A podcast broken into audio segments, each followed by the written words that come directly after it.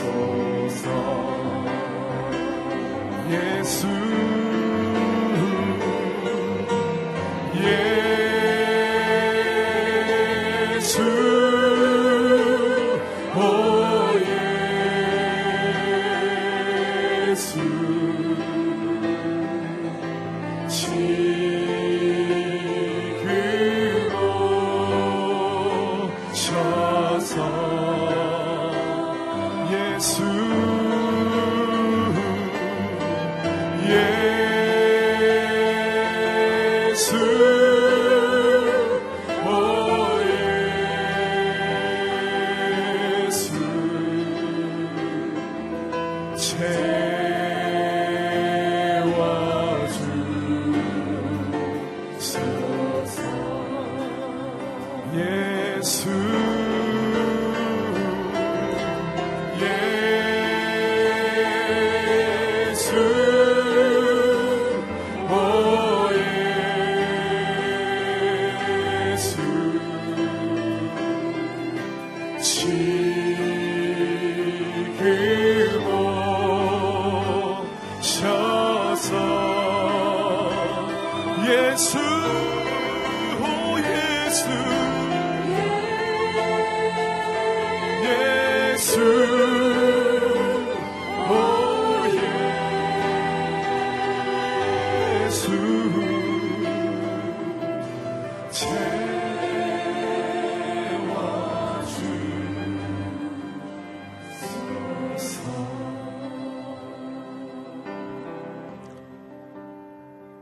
함께 기도하며 나가실 때 그렇습니다 하나님.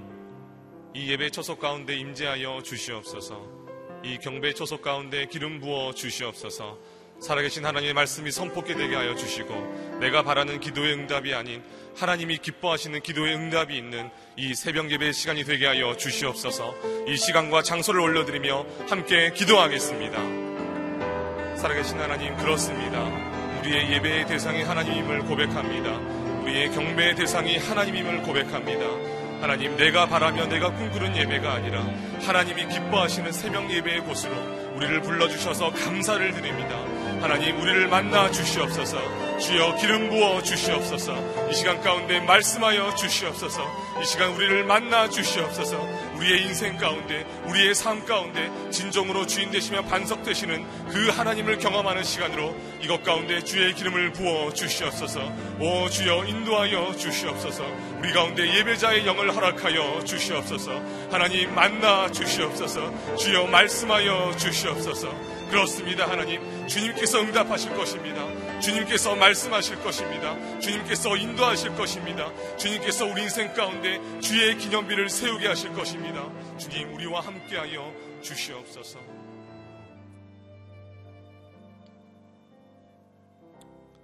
살아계신 하나님, 그렇습니다. 종이었으며 노예였던 그 이스라엘 백성들을 하나님의 땅으로, 하나님의 약속의 땅으로 인도하셨던 그 주님, 바로의 우리 주님, 우리의 주님임을 고백하며 선포하며 나아갑니다. 하나님, 이 시간 우리를 만나 주시옵소서. 우리에게 말씀하여 주시옵소서. 주님 기뻐하시는 삶의 열매로, 주님 기뻐하시는 기도의 응답으로 우리들을 축복하여 주시옵소서. 함께 하실 하나님을 찬양하오며 감사드리며 예수 그리스도의 이름으로 기도드립니다. 아멘. 주님 앞에 예배하며 경배하며 나오신 여러분들 주님의 이름으로 환영하고 축복합니다. 잘 오셨습니다. 오늘 우리에게 허락하신 하나님의 말씀은 여호수아 5장 10절부터 15절까지의 말씀입니다. 여호수아 5장 10절부터 15절까지의 말씀입니다. 제가 한 절, 여러분이 한 절 읽도록 하겠습니다. 그달 14일 저녁 이스라엘 백성들은 길갈에 진을 치고 있는 동안 여리고 평지에서 6월절을 지켰습니다. 그리고 6월절 다음 날부터 그들은 그 땅에서 난 것을 먹었습니다. 그날 그들은 무교병과 볶은 곡식을 먹었습니다. 그들이 그 땅에서 난 것을 먹은 다음 날 만나가 그쳤습니다. 이스라엘 백성들을 위한 만나는 더 이상 없었습니다. 그 해에 그들은 가나안에서 난 것을 먹었습니다. 여호수아가 여리고에 이르렀을 때 눈을 들어보니 어떤 사람이 손에 칼을 빼들고 그 앞에 서 있었습니다. 여호수아가 그에게 다가가 말했습니다. 당신은 우리 편이요 우리 원수의 편이요 그가 대답했습니다. 아니다. 나는 지금 여호와의 군 사령관으로 왔다. 그러자 여호수아가 땅에 엎드려 경배하고 그에게 말했습니다. 내 주께서 종에게 무슨 말씀을 하시렵니까? 여호와의 군 사령관이 여호수아에게 말했습니다. 내 발에서 신을 벗어라. 내가 서 있는 곳은 거룩한 곳이다. 그러자 여호수아는 그렇게 했습니다. 이 시간 거룩함과 겸손함으로 영적 전쟁에 임하십시오라는 제목으로 이상주 목사님께서 말씀 선포하시겠습니다. 할렐루야. 오늘 하루도 말씀으로 성령으로 충만한 하루가 되기를 축복합니다. 아, 여호수아서 5장 아, 후반부입니다. 아, 어제는 어, 요단강을 건너서 요단강 동편에 모압 평지에 있던 이스라엘 백성들이 이제 요단강을 건너서 여리고 성 앞에 있는 여로, 여리고 어, 대평원에서 어, 그 길갈이라는 곳에서 할례를 행했던 장면입니다. 그리고 오늘은 어, 이어서 6월절을 지키는 장면입니다. 오늘 본문의 10절 말씀 같이 읽도록 하겠습니다. 시작. 그달 14일 저녁 이스라엘 백성들은 길갈에 진을 치고 있는 동안 여리고 평지에서 6월절을 지켰습니다. 아멘. 아, 여호수아 이스라엘 백성들이 아, 여리고로 진입하기 전에 첫 번째 전쟁을 치르기 전에 크게 두 가지를 행했는데 첫 번째는 할례이고 두 번째는 6월절입니다. 아, 할례는 개인적인 준비, 개인적인 경건을 다짐하는 거룩을 다짐하는 헌신의 의식이었다면 이 6월절은 어, 이스라엘 백성들이 공동체적으로 어, 하나님 앞에 우리가 하나님의 친백성 되었다라는 어, 그 거룩을 다짐하는 또 다른 차원의 예식을 행한 것이죠. 또한 이 두 가지를 비교해 보면 할례는 우리 몸의 피를 흘림으로 하나님 앞에 거룩을 다짐하는 헌신이었다면 6월절은 어린 양의 피를 흘림으로 어, 하나님께서 우리를 어떻게 구원하시고 인도하실 것인지에 대한 그 하나님의 목숨을 건 헌신의 표현이죠. 어, 이미 40년 전에 이집트를 어, 나올 때 하나님께서 이 일을 행하셨고 장차 그 아들 예수 그리스도께서 어린 양으로 이 땅에 오셔서 온 인류의 죄를 사하실 것을 예표하는 사건입니다. 그러한 절기인 것이죠. 어린 양 예수 그리스도의 보혈을 그 십자가 위에서 흘리심으로 우리의 모든 죄를 사하시고 우리를 구원하신 줄로 믿습니다. 그래서 6월절은 어떻게 보면 하나님의 하나님 편에서의 헌신이죠. 할례는 그에 대한 보답으로 우리가 이제 하나님 앞에 거룩의 헌신을 하겠습니다. 이런 결단인 것이죠.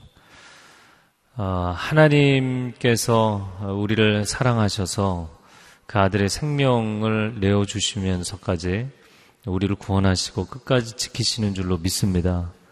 또한 우리도 거룩의 헌신을 다짐할 때 아, 우리와 우리 다음 세대, 자손 세대에 이르기까지 하나님의 거룩과 순결이 우리 가운데 임하게 될 줄로 믿습니다. 자, 2월절을 언제 행했었는가? 출애굽할 때 출애굽기 12장에 열 가지 재앙의 마지막 재앙으로 아, 아홉 가지 재앙이 내려도 바로가 놓아주지 않았기 때문에 마지막 열 번째 결정적인 재앙으로 이 6월절 아, 사건이 일어났던 것이죠. 아, 그리고 나서는 또 민숙이 말씀해 보면 신해산 앞에서 그 하나님의 언약을 받은 이후에 신해산 앞을 떠나기 직전에 또 2월절을 지냅니다. 아, 그래서 대략적으로 얘기하자면 한 40년 만이고요. 그리고 신해산 앞을 떠나기 직전이었으니까 한 38년 만에 정확히는 38년 만에 이 6월절을 지내는 것입니다. 얼마나 그들이 감격스러웠겠는가. 아, 6월절은 죽음의 사자가 지나갈 때 어린 양의 피로 아, 문지방과 문설주를 바른 그 집은 넘어간다는 것이죠. 하나님의 심판이 넘어가고 하나님의 그 심판으로 인한 죽음이 넘어가게 된다. 하나님께서 우리를 사망에서 생명으로 옮기시는 줄로 믿습니다. 어, 그 이집, 이집트 강대국의 손에서 너희를 구원해내신 것처럼 어, 또한 하나님께서 가난 이 강한 족속들의 손으로부터도 너희를 구원해내실 것이다. 아, 그래서 오늘 이 본문의 말씀을 보면 첫 번째 6월절도 그렇고 제일 마지막에 이제 여호와의 군대 장관이 여호수아를 만나서 내 신을 벗어라. 이것은 거룩한 곳이다. 이거 어디서 많이 봤던 것 같죠? 네, 모세의 이야기하고 정확하게 똑같이 카피를 한 것인데요. 또이 6월절 사건도 6월절 절기를 지킨 것도 똑같이 역사를 반복하는 거죠. 네, 저를 한번 따라해 보세요. 역사는 반복된다. 세상 역사도 반복되고 하나님 나라의 역사도 반복이 됩니다. 그런데 세상 역사가 반복이 되는 것은 시간의 유한성 때문이죠. 그래서 우리가 뭐 새로운 거를 많이 창조하는 것 같지만 뭐 전자제품도 그렇고 패션도 그렇고 음악, 뭐 미술 어떤 종류의 문화적 장르도 다 복고가 있잖아요. 그건 뭐냐면 새로운 거를 추구하다가 결국에는 패턴이 회귀할 수밖에 없는 게 인간의 창의성에는 한계가 있고 인간의 시간에도 한계가 있고 인간의 능력이 한계가 있기 때문이죠. 그래서 세상 역사가 반복이 되는 것은 이런 시간의 유한성 때문입니다. 그러나 하나님의 은혜의 역사, 하나님의 구원의 역사가 반복이 되는 것은 그 하나님의 구원의 일관성 때문입니다. 하나님의 은혜의 일관성 때문입니다. 그 일관성은 하나님의 영원성으로부터 나오는 것이죠. 하나님은 어제나 오늘이나 내일이 영원토록 변함이 없으신 분인 줄로 믿습니다. 그래서 우리 인생의 어느 한 시점에 내가 하나님의 구원을 체험하잖아요. 하나님의 용서를 체험한다. 내가 전혀 하나님을 알지 못하다가 처음으로 십자가를 붙들고 회심 체험을 하고 예수 그리스도를 영접함으로 하나님 자녀가 됐어요. 딱 그것을 체험하는 순간 체험적으로는 이제 내가 하나님을 만났지만 그러나 존재론적으로는 이미 하나님이 나를 기다리고 계셨구나라는 걸 깨닫는 거죠. 그러니까 지금 이례적 사건으로 이거를 체험하는 게 아닙니다. 역사에서 처음으로 일어나는 사건이 아니라 이미 하나님께서 세상을 창조하실 때부터 그분의 품 안에 나를 계획하고 계셨던 것인 줄로 믿습니다. 그뿐만 아니라 그 창세 이전부터 나는 하나님의 품 안에 있었다는 거예요. 우리는 영원으로부터 와서 영원으로 돌아가는 것이죠. 세상 역사가 반복될 수밖에 없는 것은 한계가 있기 때문입니다. 그러나 하나님의 역사가 구원 역사가 반복되는 것은 한계가 없기 때문입니다. 할렐루야. 네. 어제 묵상하면서 너무, 너무 행복하더라고요. 이 세상에서 살아가는 삶은 다람쥐 쳇바퀴 도는 것 같은 삶을 살아갈 수밖에 없지만 우리가 하나님 안에 거하는 삶은 영원의 일관성 속에 사는 것입니다. 아, 지루한 삶을 사는 것이 아닙니다. 세상 사람들이 볼 때는 늘 뭐 교회 다니고 집에 직장에 교회 뱅글뱅글 도는 삶이 너무 지루하지 않느냐 얘기할 줄 모르겠지만 여러분 영원한 기쁨, 영원한 하나님의 임재와 거룩은 세상의 차원이 반복되는 것과는 다른 것인 줄로 믿습니다. 그 기쁨과 은혜 가운데 들어가는 삶이 되기를 축복합니다. 자, 이어지는 11절, 12절 말씀 같이 읽겠습니다. 시작. 그리고 6월절 다음 날부터 그들은 그 땅에서 난 것을 먹었습니다. 그날 그들은 무교병과 볶음국식을 먹었습니다. 그들이 그 땅에서 난 것을 먹은 다음 날 만나가 그쳤습니다. 이스라엘 백성들을 위한 만나는 더 이상 없었습니다. 그에 그들은 가나안에서 난 것을 먹었습니다. 11절에 그 땅에서 난 것이라는 표현이 나오는데 개혁 성경에는 소산물이다. 그 땅 소산물이다. 하늘의 만나가 내리던 시즌이 끝나고 그 땅에 소산물을 먹는 시즌이 시작이 되었다. 여러분 광야 40년 동안 하늘에서 하나님이 양식을 내려주신 것은 땅의 양식이 없기 때문이었죠. 그러나 가나안 땅에 들어와서는 땅의 소산물이 풍성하기 때문에 하늘의 양식을 굳이 내리실 필요가 없었던 것이죠.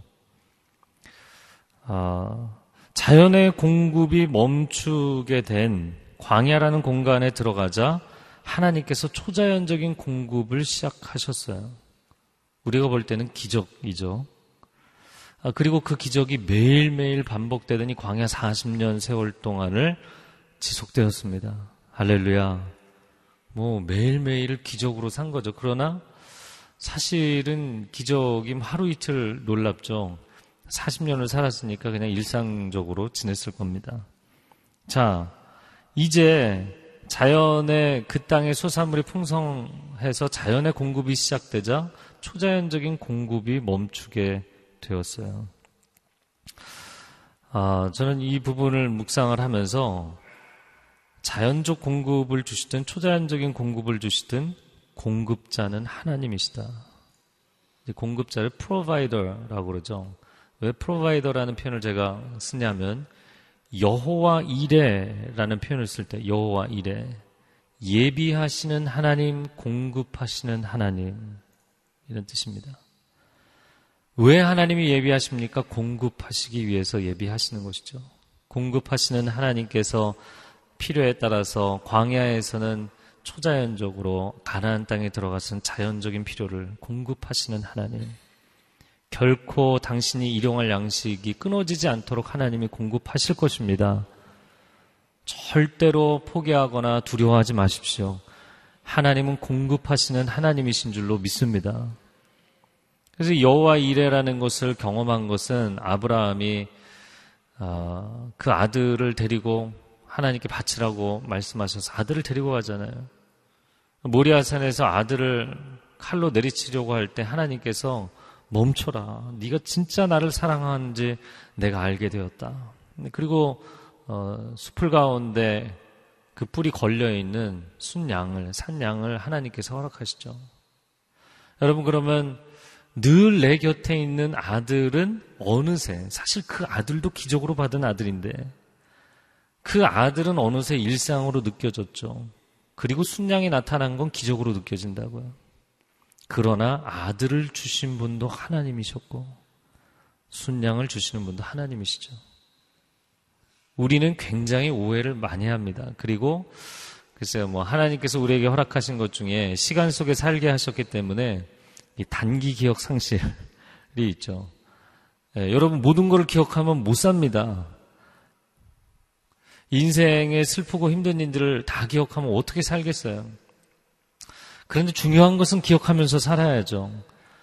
여러분 인생의 실패와 또 아픔과 어려움들에 대한 것들은 하나님의 은혜로 덮일지라도 아, 은혜의 하나님, 그 하나님 내게 주신 역사, 그것은 평생토록 기억하고 감사하고 찬양하는 삶이 되기를 축복합니다. 우리가 자연 속에 들어가서 그 자연의 공급을 경험하다 보면 어, 이거는 뭐 자연이 준 것이지 무슨 하나님이 주신 것인가? 내가 열심히 곡괭이질 해서 밭을 일구어서 소산물을 거두면 이건 내가 노동의 산물이지 이게 무슨 하나님이 주신 것인가? 이런 생각들에 굉장히 빨리 빠진다는 것이죠. 그러나 또 패턴이 바뀌어서 광야에 들어가서 만나가 내리면 처음에는 와 놀랍다 하겠지만 그러나 광야에서 어, 만나가 계속 내리기 시작하면 어느 순간부터 무뎌지지 않겠어요? 너무나 당연하게 여겨지고요. 여러분, 자연적인 공급도 초자연적인 공급도 이 모든 것은 일용할 양식을 허락하시는 하나님의 공급하심인 줄로 믿습니다. 만나가 내릴 때는 하나님이 역사하신다고 느끼고 만나가 멈추면 하나님의 역사와 기적은 사라졌다고 느낀다면 그건 굉장한 오해라는 것입니다. 아, 초자연적인 역사도 기적이지만 이 자연의 모든 것도 기적이죠. 원래는 아무것도 없던 것이죠. 이 씨앗 하나를 어, 땅에 심었을 때 여러분 여름이라 이제 여름 과일 많이 드실 텐데 그 수박을 드시면서 씨 하나에서 나온 거잖아요. 씨 하나에서 기적 아닌가요? 네. 수박을 요즘 안 드시나요? 기적이잖아요. 어떻게 그게 열리냐고요. 여러분 세상 만물이 하나님의 기적인 줄로 믿습니다. 우리를 먹이시기 위해서 사방으로 오국백과를 허락하신 것 놀라운 기적인 줄로 믿습니다.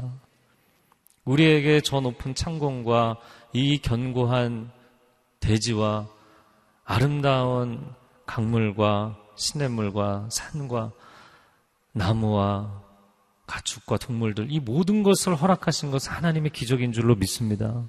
로마서 1장에 이 자연 피조 만물 가운데 하나님의 신성과 능력이 나타나 있다. 그런데 인간은 그 자연 속에서 하나님의 능력을 알아보기보다는 그 자연을 개발하면서 내, 내 능력을 봐라. 이렇게 도시를 세우며 인간의 능력을 자랑하죠. 여러분, 자연도 초자연도 다 하나님의 기적입니다. 우리가 그것을 모르고 있을 뿐이죠. 그래서 나는 내 손으로 수고한 것을 먹고 사는데 왜 하나님이 주셨다고 이야기하느냐? 왜 하나님께 드리라고 이야기하느냐? 왜 헌신하라고 이야기하느냐? 그 사람은 하나님이 누구이신지를 모르는 것이죠. 자연 만물 그리고 나라는 존재 자체가 하나님의 기적으로 만들어진 것이라는 것을 모르는 것이죠. 평생의 감사로 하나님 앞에 자원함으로 기쁨으로 찬양하고 예배하고 헌신하는 삶이 되시기를 바랍니다. 우리의 인생은 하나님 제가 지금 죽을 것 같습니다. 근데 그 말을 하는 건 지금 살아있는 거잖아요. 지금 그런 의식을 갖고 있고 감정을 갖고 있고 호흡을 하고 있고 말을 하고 우리의 존재 자체가 기적이거든요. 초자연적인 기적의 역사가 나타나야만 내가 살아날 것 같은 그런 생각을 할 때가 많이 있지만 이미 하나님이 자연 속에 심어 놓으신 놀라운 기적의 요소들 때문에 내가 호흡하며 살, 살고 있는 것이죠. 그냥 삶의 매 순간이 기적인 것이죠. 여러분, 그렇게 하나님과 동행하며, 와, 하나님 살아계십니다. 내가 아침에 이렇게 일어나서 예배를 드리는 것도 하나님이 살아계심입니다.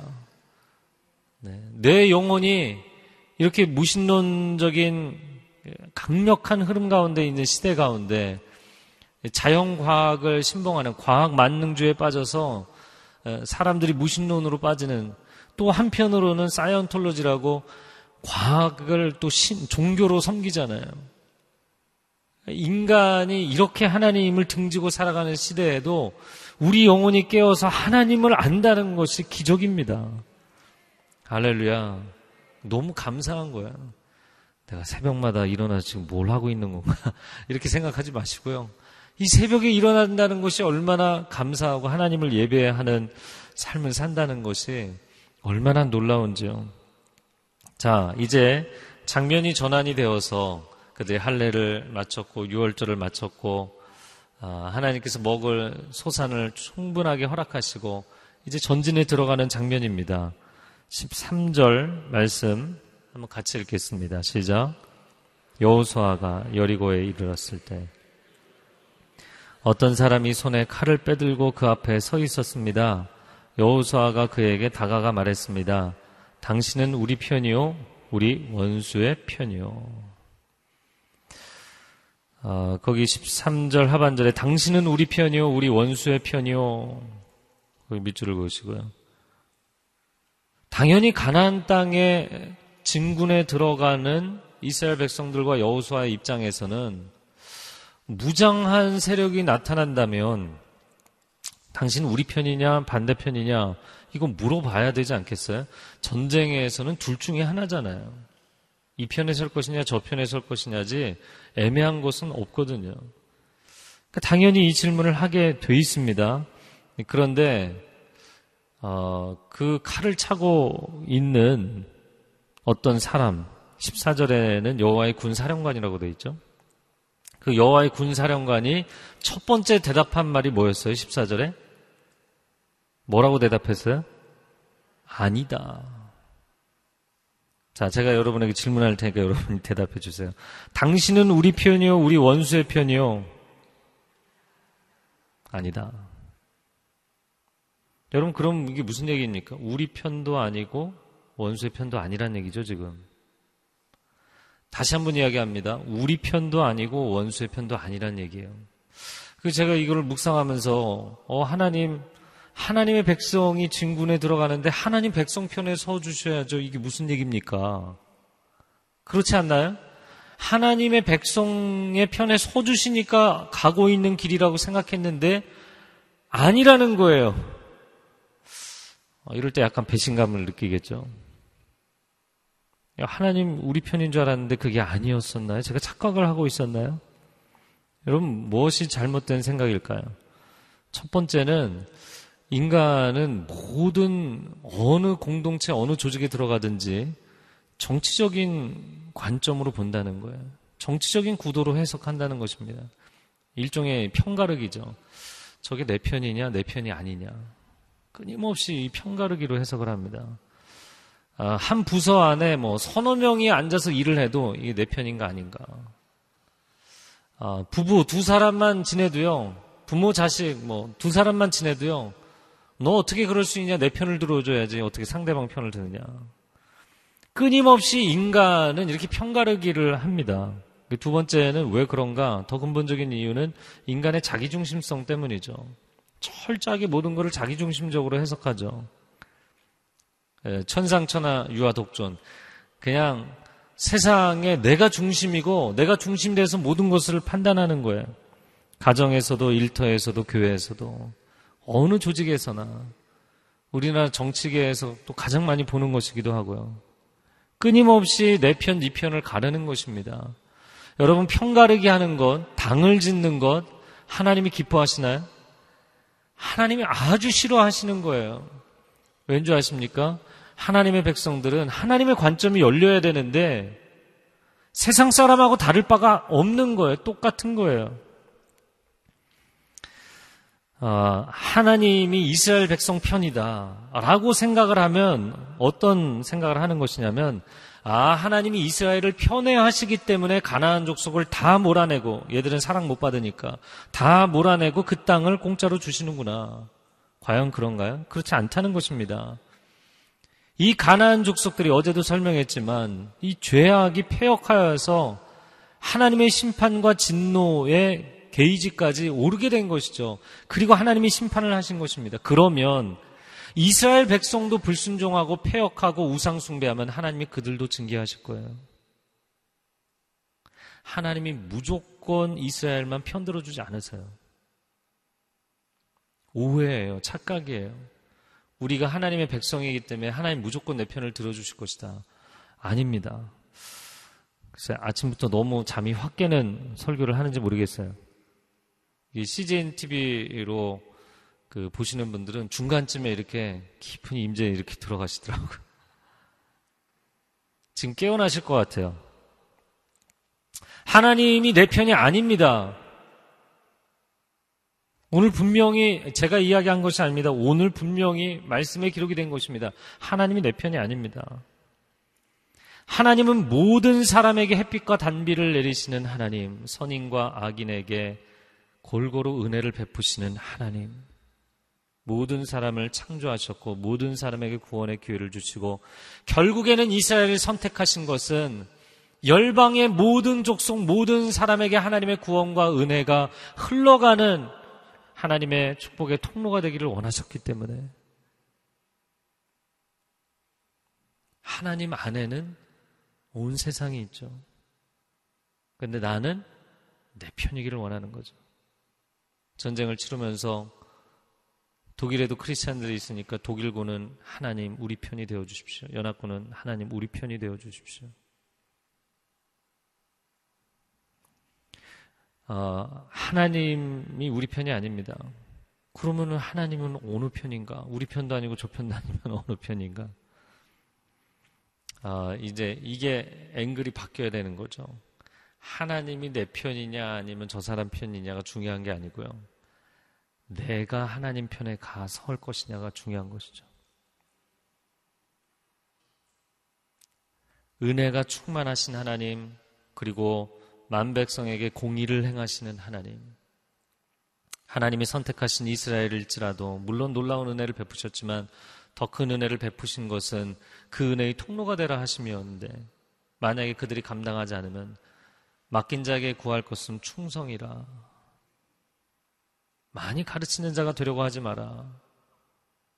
그대로 살지 못하면 그대로 충성하지 않으면 하나님이 더 책망하실 것이다. 이스라엘 백성들 하나님의 책망에 은혜의 선봉에 섰을 뿐만 아니라 하나님의 책망과 징계에 또 선봉에 서게 된 것이잖아요. 2000년을 조국을 잃고 전 세계를 유리방황한 족속이 어디 있습니까?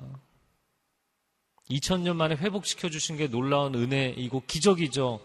그러나 은혜의 그런 선봉을 경험했지만 그러나 하나님의 징계의 선봉에 서기도 했죠.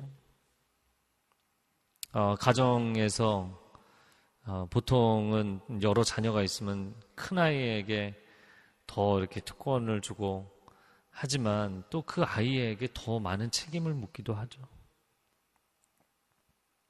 하나님께서 이스라엘 백성들을 하나님의 축복의 통로가 되는 장자로 삼으신 것인데, 그래서 더 은혜를 주신 것인데, 그 은혜를 나누라고, 동생들과 나누라고 주신 것인데, 나누지 않고 흘려보내지 않으니까 하나님 더 책망하신 것이죠. 자, 제가 또 딴 얘기로 빠졌는데요. 다시 돌아와서 하나님이 내 편인가가 질문하는 것이 중요한 것이 아니라 내가 하나님 편에 설 것인가? 하나님 중심성입니다. 여러분 평생에 하나님 중심의 삶을 사시기 바랍니다. 나 중심의 신앙생활 하지 마십시오. 반드시 한계에 이를 것입니다. 반드시 하나님이 이해가 안 되는 시점이 올 것입니다. 하나님 중심의 삶을 사십시오. 신앙생활은 하나님이 중심 되시고 내가 그분께 다가가는 것입니다. 자, 14절 말씀 두 번째 이 진군하는 장면에서 세 가지 메시지를 주시는데 두 번째 14절 시작 그가 대답했습니다. 아니다. 나는 지금 여호와의 군 사령관으로 왔다. 그러자 여호수아가 땅에 엎드려 경배하고 그에게 말했습니다. 내 주께서 종에게 무슨 말씀을 하시렵니까? 나는 지금 여호와의 군 사령관으로 왔다. 여러분 군 사령관이 혼자 움직이나요? 군대를 이끌고 오죠. 아, 엘리사가 그 아람 군대에게 둘러싸여서 시종 개하시가 막 난리가 나서 두려워서 벌벌 떨고 있으니까 그의 눈을 열어서 그 주위를 또 둘러싸고 있는 천군 천사를 보게 하죠. 어, 여호와의 군대의 군사령관, 천군 천사를 이끄는 이 군사령관이 누구신가요? 네, 천사인가요? 아, 그래서 모든 학자들이 뭐 사실 그 정확하게 명시되어 있지 않는 부분에 대해서는 어, 의견들이 해석이 분분한 경우가 많은데 여기서는 다 일치합니다. 그 성경의 전체적인 맥락을 놓고 보아도 그리스도, 천상의 그리스도를 보여주는 것입니다. 그래서 구약 성경에 그리스도께서 등장하시는 장면들이 좀 나오고요. 계시록에 천군 천사를 이끌고 백마를 타고 진실과 총성이라고 새겨져 있으며 그 입에서는 이항검이 나오고 천군 천사를 이끌고 세상을 심판하는 대장 대신 예수 그리스도께서 등장하시는 줄로 믿습니다. 여러분, 이 구약 시대 예수 그리스도께서 그때는 이제 이 땅에 지상에 오신 기 전이었기 때문에 예수라는 이름은 없으신 것이죠. 그리스도께서 이런 어, 당당한 모습에 천군 천사를 이끄는 대장으로 나오셨어요. 그런데 어, 2000년 전 BC AD가 갈라지는 그 시점에 오신 예수님, 예수 그리스도는 말구유의 묵수의 아들로 너무나 흠모할 만한 모양이 없이 고운 모습도 없고 풍채도 없이 이 땅에 오시니까 사람들이 쉽게 생각했죠. 사람들이 가볍게 생각했죠. 그리고 그 하나님의 아들을 십자가에 못 박았죠. 그러나 계시록에 다시 오실 예수 그리스도는 바로 이 모습으로 오실 것입니다. 우리는 그 예수 그리스도 부활하신 예수 그리스도 천상에서 하나님 보좌 우편에서 통치하시고 다스리시는 그리스도를 따르는 사람들인 줄로 믿습니다. 그리스도의 군사된 우리들은 대장 대신 예수 그리스도께서 앞서 나아가시면 뒤따라가며 승리를 체험하고 승리를 고백하는 승리의 노래를 부르는 하나님의 백성들이 될 줄로 믿습니다. 그래서 그리스도께서 사실 앞서 이 전쟁을 이끌어 가시는 거죠. 그러니까 백성들이 막 우리가 잘해야 될 텐데 잘해야 될 텐데 이러고 있지만 입시를 보는 학생들도 하나님이 그날 지혜를 안 주시면 어떻게 자기가 감당하겠어요? 느부갓네살이 와, 이 도시를 봐라. 이 바벨론 내가 이렇게 훌륭한 도시와 제국을 세웠다. 하나님이 그의 지성을 가져가 버리시니까 그가 풀을 뜯고 어, 소처럼 짐승처럼 지내잖아요. 내가 감당하는 것 같지만 하나님이 부어주시는 은혜로 감당하는 줄로 믿습니다. 인생은 첫 번째 하나님 중심성, 두 번째 하나님의 주도성입니다. 하나님이 이끌어 가시고 나는 따라가는 것이죠. 그분이 leading 하시고 나는 팔로잉 하는 것이죠. 세 번째 15절 말씀 같이 읽겠습니다. 여호와의 군사령관이 여호수아에게 말했습니다. 내 발에서 신을 벗어라. 내가 서 있는 곳은 거룩한 곳이다. 그러자 여호수아는 그렇게 했습니다. 거룩의 헌신을 여러 단계를 통해서 하고 또 하고 또 하고 할례도 그렇고요. 유월절도 그렇고요. 강을 건너기 전에도 또 너희 자신을 정결케 하라. 끊임없이 거룩과 순결의 다짐을 받아내시죠. 여호수아에게 또 내 신을 벗어라 이곳은 거룩한 땅이다. 아, 여러분 일상에서 하나님의 거룩을 발견하는 것입니다. 아, 이미 앞부분에 사실 나눈 것인데요. 자연은 초자연에서 나온 것이고요. 자연은 초자연에서 나온 것이고요. 아, 그리고 그 자연 속에서 그래서 초자연을 발견하는 것이죠. 참 놀랍게도 아무도 가르쳐 주지 않아도 저 아마존 밀림에 있는 사람들도 신을 찾거든요.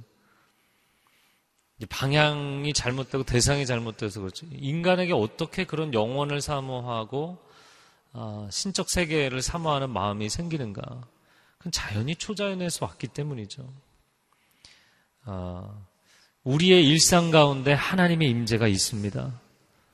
우리의 일상 가운데 하나님의 거룩하신 임재와 능력과 기적이 있습니다.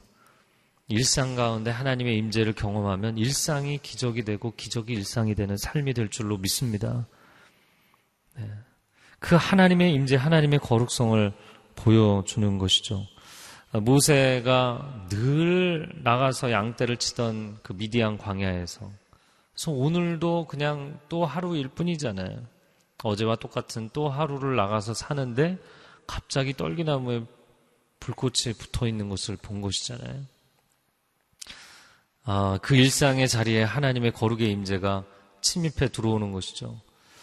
아, 여호수아가 물론 할례 예식, 유월절, 절기 지냈지만 그리고는 이제 우리가 가는 거다 이렇게 생각했겠죠. 그런데 그것조차도 아니라고 말씀하시는 거예요. 너희가 지금 새로운 땅, 새로운 영역에 들어가서 너희가 뭔가 새로운 거를 해야 될 걸로 생각하는데 이미 이곳은 하나님의 거룩한 땅이다. 하나님이 이곳에서 기다리고 계시고 하나님의 약속의 성취가 기다리고 있고 하나님의 역사하심과 기적이 기다리고 있는 것이죠. 우리는 앞으로 일어날 하나님의 기적적인 사건과 구원의 사건, 은혜의 사건들을 향해서 가고 있죠. 이게 미래적 시점이지만 하나님은 이미 계획하셨기 때문에 하나님은 이미 거기에 와 계신 것이죠. 우리가 하나님의 임재 가운데 진입해 들어가고 있을 뿐인 것이죠. 네. 그래서 우리의 과거도 현재도 미래도 영원하신 하나님 안에 있는 줄로 믿습니다. 이 시간 함께 기도하겠습니다. 하나님, 하나님은 내 인생의 중심이시며, 하나님, 하나님은 내 인생을 이끌어 가시는, 선도하시는 분이시며, 나는 일상과 기적을 나눠서 생각하고 자연과 초자연을 나눠서 생각하지만 내 삶과 신앙을 나눠서 생각하지만 나의 존재의 시작 자체가 나를 둘러싸고 있는 이 자연적 환경 자체가 하나님의 임재의 사건, 하나님의 놀라운 능력의 기적인 줄로 믿습니다. 앞뒤 좌우를 봐도 내 안을 보아도 밖을 보아도 나를 둘러싸고 계시는 임마누엘 하나님을 발견하게 하여 주시옵소서. 할렐루야 하나님 오늘 그렇게 하나님과 동행하며 살기를 원합니다. 충만한 하나님의 임재 가운데 들어갈지어다. 사모하는 사람들은 자리에서 일어나서 두 손을 들고 하나님 나의 평생에 하나님의 임재에 대한 거룩한 감각을 가지고 살게 하여 주옵소서. 주여 삼창하며 기도하겠습니다. 주여, 주여, 주여. 오 사랑하는 주님, 주님의 거룩한 임재 가운데 거하게 하여 주옵소서. 내가 서 있는 땅도, 내가 밟는 땅도, 하나님 내가 지나온 광야도, 나는 고통이라고 생각했던 이집트 땅까지도 하나님의 예비하심 가운데 내가 걸어오지 않은 길이 없으며 하나님의 예비하심 가운데 진입하지 않을 땅이 없사오니 나는 하나님의 은혜의 장중에 거하며 하나님은 나는 하나님 나는 하나님의 은혜의 바다 한가운데 있습니다. 나는 결코 표류하는 인생이 아니요 나는 결코 헤매고 방황하는 인생이 아닙니다. 하나님이 은혜 가운데 나를 붙잡고 계십니다. 하나님의 임재 가운데 거하는 삶을 살아갑니다. 오 주님 나를 붙잡아 주옵소서. 이 교회를 붙잡아 주옵소서. 이 나라의 민족을 붙잡아 주시옵소서. 저 북녘 땅을 붙잡아 주시옵소서. 열방과 민족들과 나라들을 붙잡아 주시옵소서. 하나님이 창조하시고 하나님이 다스리시며 하나님이 완성하실 세상입니다. 영원으로부터 와서 영원으로 돌아갈 세상입니다. 두려워하지 않게 하여 주시고 강하고 담대하게 하여 주옵소서. 강하고 담대하게 하여 주옵소서. 하나님의 백성들이여 강하고 담대할지어다. 두려워하지 말지어다. 하나님의 은혜의 평강 가운데 거할지어다. 하나님의 임재의 깊은 곳에 거할지어다. 오 하나님 하나님이 중심이시며 하나님이 앞서가시며 하나님의 은혜 가운데 진입하기를 원하오니 우리를 인도하시고 우리를 붙잡아 주시옵소서. 오 할렐루야 하나님. 우리가 깨닫지 못할 뿐이고 우리가 보지 못할 뿐이고 우리가 고백하지 않을 뿐입니다. 나라는 존재가 이렇게 살아 숨쉬고 있는 것도 얼마나 놀라운 기적이요. 얼마나 놀라운 하나님의 은혜의 징표입니까? 예수님 시대에 유대인들이 오병이어의 기적을 체험하고도 당신이 그리스도라는 것을 증명하는 표적을 우리에게 보여달라. 주님이 더 이상 보여줄 기적이 없었기 때문에 악하고 음란한 세대에 줄 수 있는 표적은 요나의 표적 외에는 없다. 이제 내가 십자가 지는 것 외에는 없다. 놀라운 기적을 그렇게 많이 보여주셨는데도 또 다른 기적이 있어야 당신을 믿겠다고 예수님 시대의 유대인들이 강팍해서 그런 줄만 알았는데 하나님 우리도 똑같이 기도하고 있지 않습니까?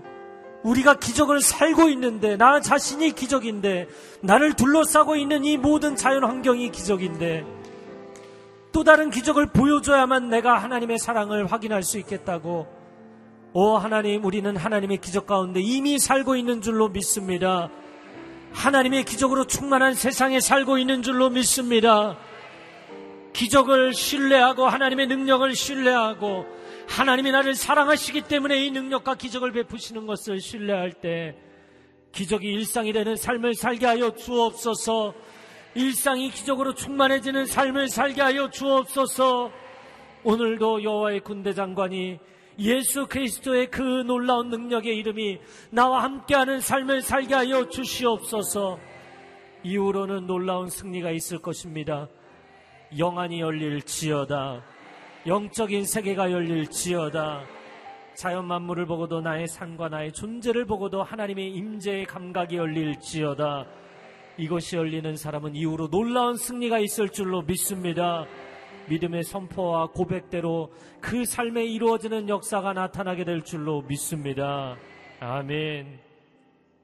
이제는 우리 주 예수 그리스도의 은혜와 하나님 아버지의 극진하신 사랑하심과 성령 하나님의 교통하심과 기름 부으심의 역사가 오늘 이 귀한 말씀을 가슴에 품고 입술로 고백하고 삶 가운데 담대함으로 전진하며 나아가기를 소원하는 귀한 하나님의 백성들 위해 이들의 가정과 자녀와 일터 위에 섬기는 교회 위에 땅끝에서 주의 복음을 증거하는 귀한 성교사님들 위해 이제로부터 영원토록 함께하여 주시기를 간절히 축원하옵나이다. 아멘.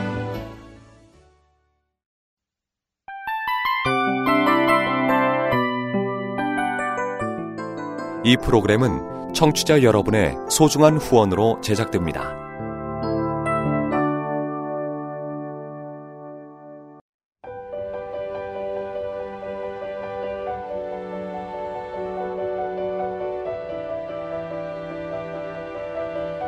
세상에는 수많은 교회들이 있지만 더 깊이 있는 말씀 강해를 찾기 위해 크기로만 교회를 선정하지 않습니다.